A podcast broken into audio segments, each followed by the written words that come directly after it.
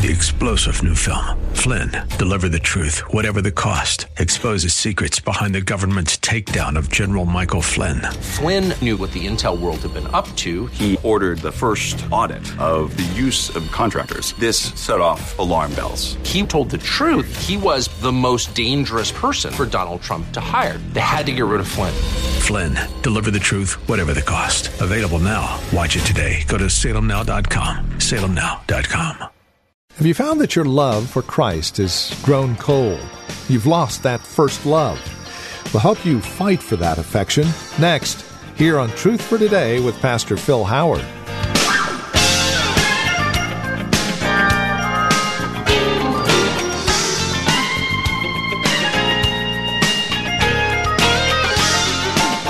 No matter how stout-hearty your heart might be, we always find ourselves waxing and waning when it comes to love and joy. It's not something that's a constant. It is, in fact, something that we have to fight for. And that's exactly what we're called to do here in Revelation chapter three, verses fourteen through twenty-two. Welcome. This is Truth For Today with Pastor Phil Howard. His series is called Finding Pleasure in God, and today our message is entitled Fighting for the Affections, specifically that of love. Again, Revelation three is where we catch up with Pastor Phil on today's broadcast of Truth For Today. There's a marvelous little book uh, that you may uh, want to read sometime. When I Do Not Feel Like Desiring God. And uh, it's interesting because John Piper wrote it, and he started out a, a whole ministry called Desiring God. But he, uh, uh, in all honesty, Uh, wrote another book. What do you do when you don't have any push for God? Um, when you uh, are literally dry in your spirit, and to have any emotion, you're doing good just to show up because you feel joyless. Uh, you feel like uh, faith is at a, a weak point. Uh, there's a lot of things that we would all be lying to each other to say you don't have some desert experiences. Um, I believe when I first got saved, when I first got saved, every time I got on my knees, it seemed like for six months, it was like I died and went to heaven. It was so wonderful. Prayer was easy. Joy would flood me. Uh, the joy of sins forgiven, and being right with God. And then as my journey continued, I'd have those spells where uh, tears were gone, emotions were gone, and you just were walking by faith. And uh, everything that I read was not always true of me. Uh, sometimes you can lose your song. There's many things. There is a side to Christianity uh, that you need to acknowledge. And uh, I think I've said before, Pastor Rollins has helped me in this area, and Martin Lloyd-Jones. You live in a body, and your body will affect your soul. The body and soul are such close neighbors, they catch each other's diseases.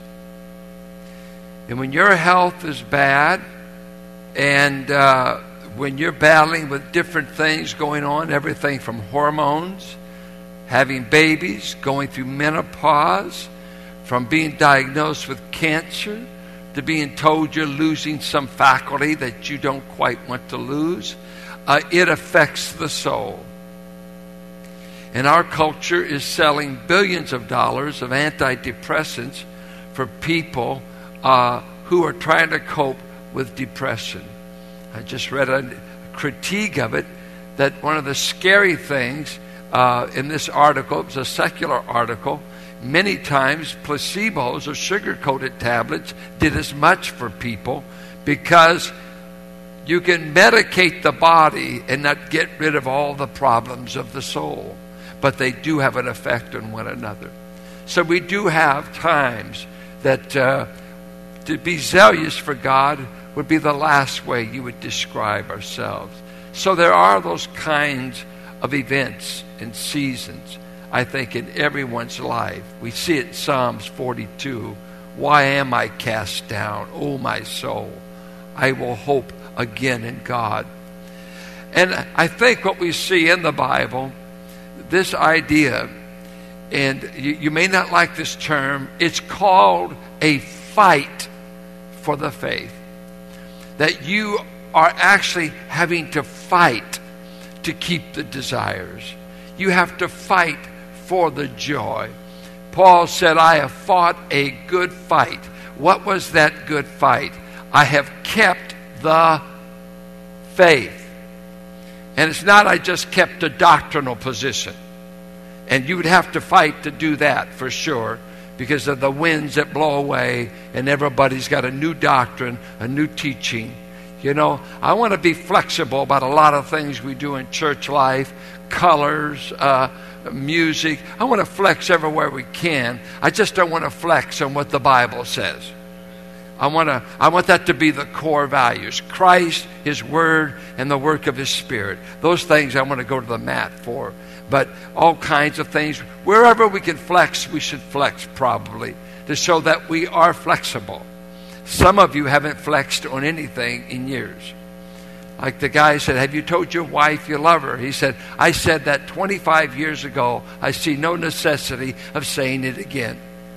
We want to look a little bit the battle for the affections, and we're not going to develop that whole thing, but I want to come to a conclusion and see how Christ, when he puts the stethoscope on the heart of the church, see what were some of the soul afflictions that he found in the church in no more than sixty years from when he walked on the earth. But look at our notes, if you will. What you think about God is the most important thing about you.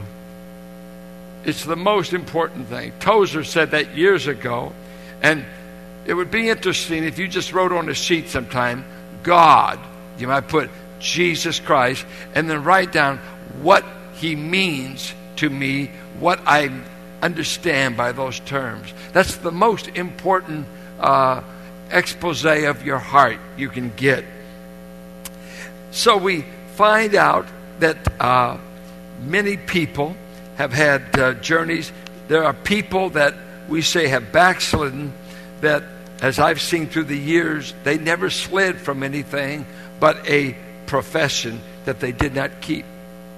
I read a moving interview by Lee Strobel that when he interviews Charles Templeton, one of three contemporaries of, there was two contemporaries with Billy Graham in Youth for Christ. And Charles Templeton was said to be the best of the three preachers. But uh, in time, one of the uh, evangelists in that Youth for Christ movement became a drunk. And Templeton himself became an infidel. And he wrote a book uh, that has been published called Farewell to God: My Reasons for Rejecting the Christian Faith. And Lee Strobel, uh, who had been a news writer at one time and has worked uh, at Heibel's Church back in Chicago, got an interview with him. He came down with Alzheimer's, and he wanted to interview him and get as much uh, insight as he could by why did you leave the faith. His greatest reason was there's too much evil in the world, and I can't live with a God that can permit evil. That was his major premise. But as he was doing the interview, he asked Templeton, what do you think about Jesus Christ? I quote, he was the greatest human being who has ever lived. He was a moral genius. His ethical sense was unique. He was the intrinsically wisest person that I've ever encountered in my life or in my readings. His commitment was total and led to his own death, much to the detriment of the world. What could one say about him except that he is, this was a form of greatness? You sound like you really care about him, Strobel said. Well, yes, he's the most important thing in my life, came his reply. I, I, I, he stuttered, searching for the right. I know it may sound strange, but I have to say I adore him. Well, yes, everything good I know, everything decent I know, Everything pure I know I learned from Jesus. Yes, yes, and tough. Just look at Jesus. He castigated people. He was angry. People don't think of him that way, but they don't read the Bible. He had a righteous anger. He cared for the oppressed and exploited. And he kept going on. And so the world would do well to emulate him. Oh my goodness, yes, I have tried and tried as far as I could go. I finally gave up. And he started to say, he's the most, and he stopped. And then he began to convulsively cry. And as he got his voice, he said, and if I may put it this way, I miss him. As we look at the affections, even if you don't deny him and become an infidel for the rest of your life, there are times in your spirit you will say, I miss him. I'm not as close as I used to be. I used to love him more than I do now. And so I hear James tell me, you've obviously put someone else number one in your life. You've obviously, as James four says, are finding your pleasure in the world system, because everybody's got someone that's number one in their life. You cannot avoid that. Someone or something is number one. And every one of us believers fight, fight the fight of faith to keep Christ central, to keep Christ first. And we all have drifted at times. We've all had our failures, our backslidings, our coolness of heart. And so I list for you in your bulletin, I give you a little note here of, do you remember when you had these affections? And then we'll go to Revelation three.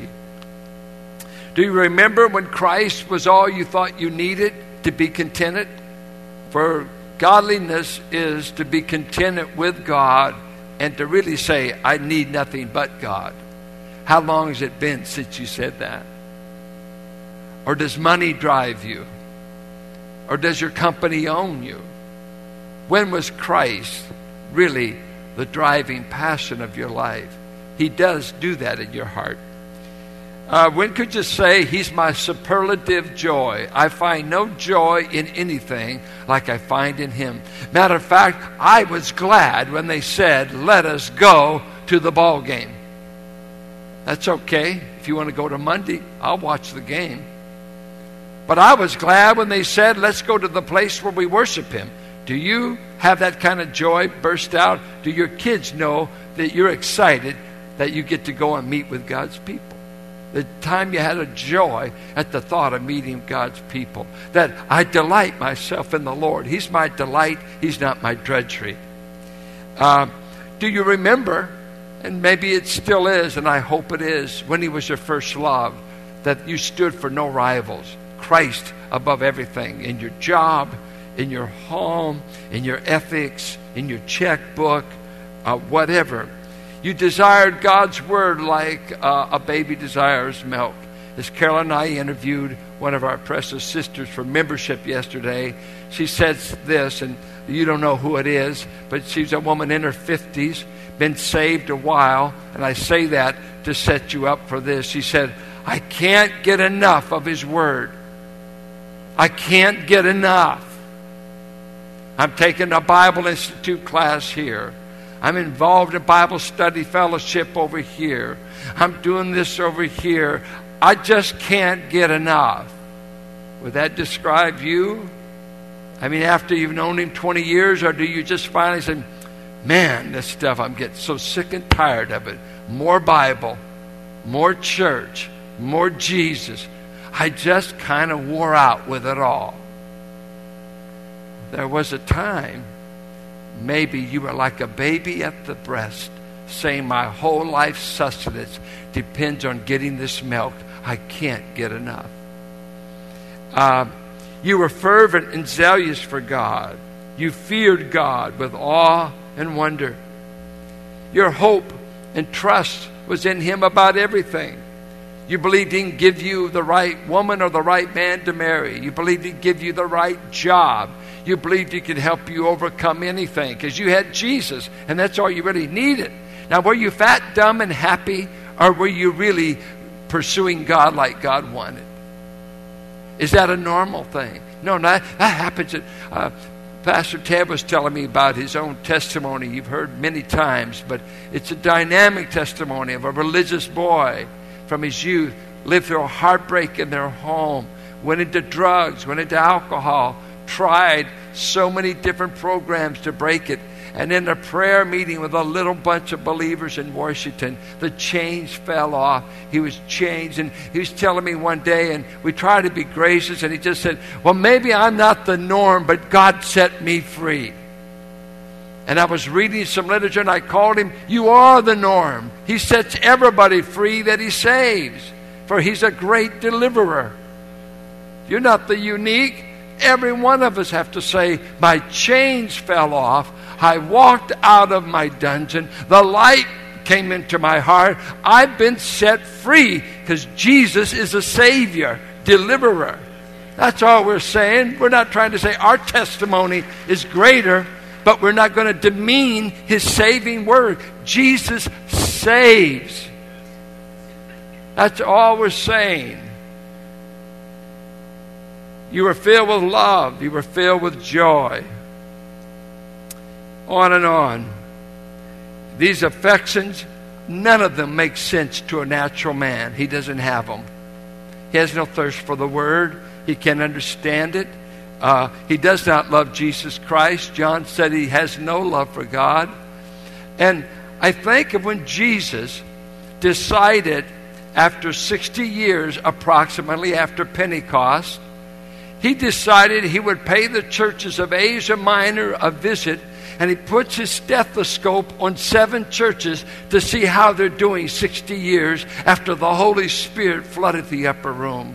Surely the church is burning. Surely the church is on fire. Surely in sixty years you can hold out, because they've got the Holy Spirit, you know. And as he makes his report on their spiritual health, he says to Ephesus, you've got discernment, you know false teaching. You've got great energy, you're hardworking. Just one thing, Christ is no longer number one. Yeah, I, I, I'm astounded. I, you know, in my heart, I, I felt a little rebuke to the Lord as I tried to defend Ephesus this week on my knees. I said, Lord, I don't think they planned for that to happen.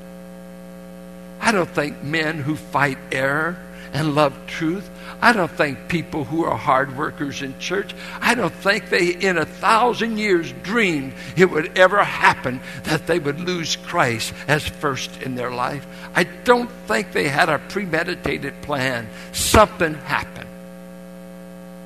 I think it's more a slow leak in the tire. It wasn't a blowout. And all of a sudden, Christ was peripheral to their life. He was not number one. He goes on. He critiques Smyrna. Smyrna, he never complains against. They were a suffering church. Christ usually has little complaints about people in the midst of suffering for him. He usually commends them. And he did Smyrna. We come to Pergamum, and uh, he takes on this church. And he says, you bought into the false teaching of Balaam, and now you as a church are in the midst of idolatry and immorality. Uh, morals have fallen in that church, and there's idolatry going on, and my people are being seduced. He goes to Thyatira, and at Thyatira there was some woman teacher that was unleashed on these people, and she was... Uh, uh, Wrong, of course. She led them into immorality and idolatry.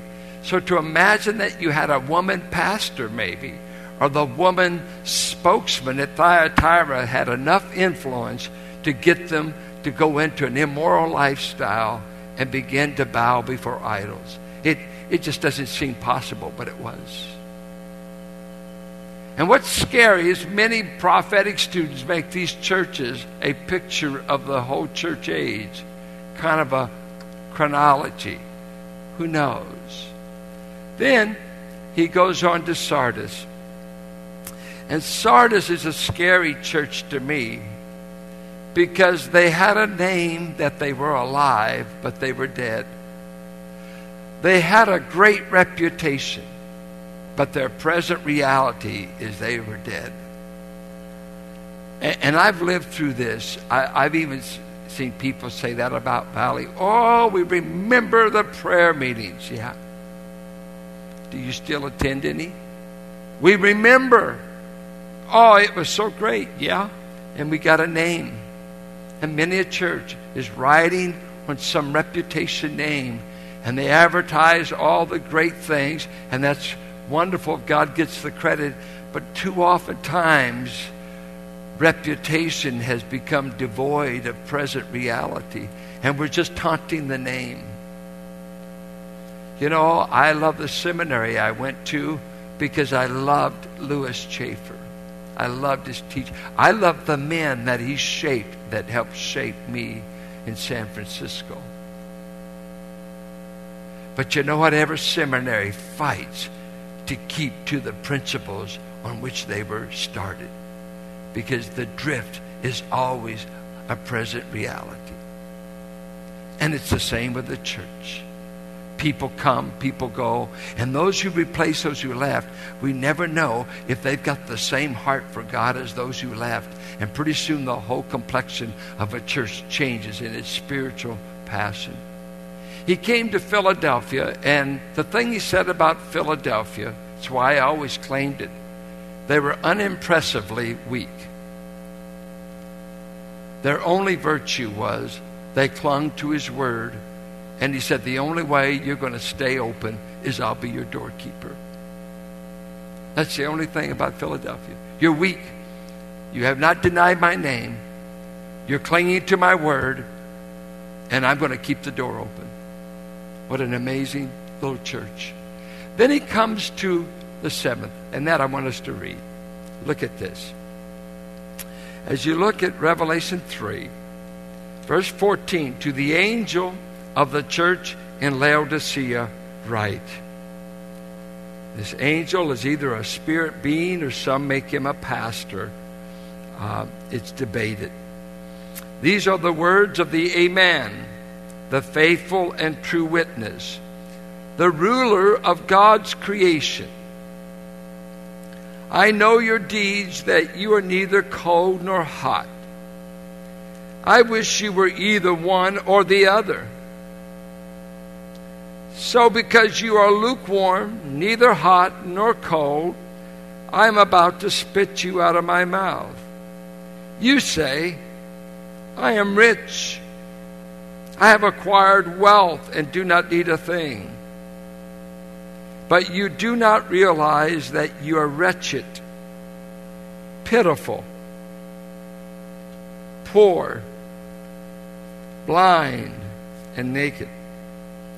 I counsel you to buy from me gold refined in the fire, so you can become rich, and white clothes to wear, so you can cover your shameful nakedness, and salve to put on your eyes so you can see. Those whom I love, I rebuke and discipline. So be earnest and repent. Here I am. I stand at the door and knock.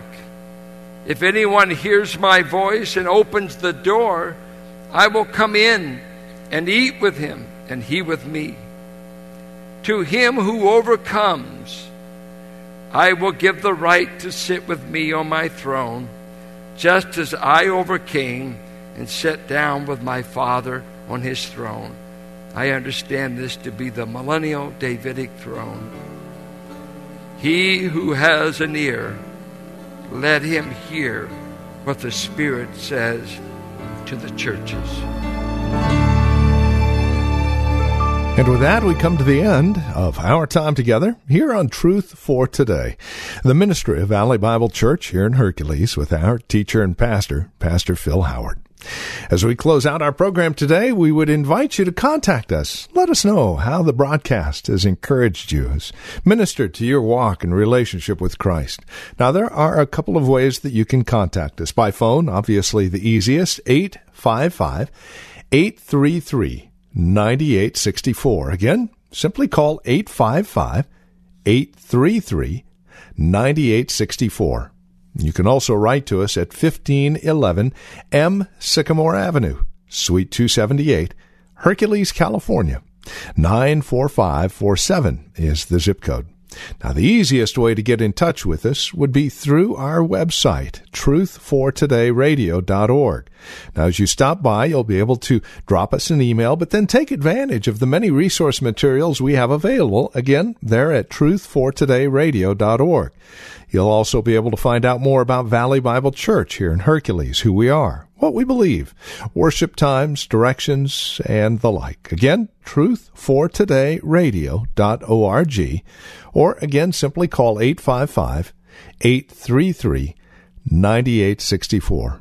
Would you also bear in mind this radio broadcast is available through listener support?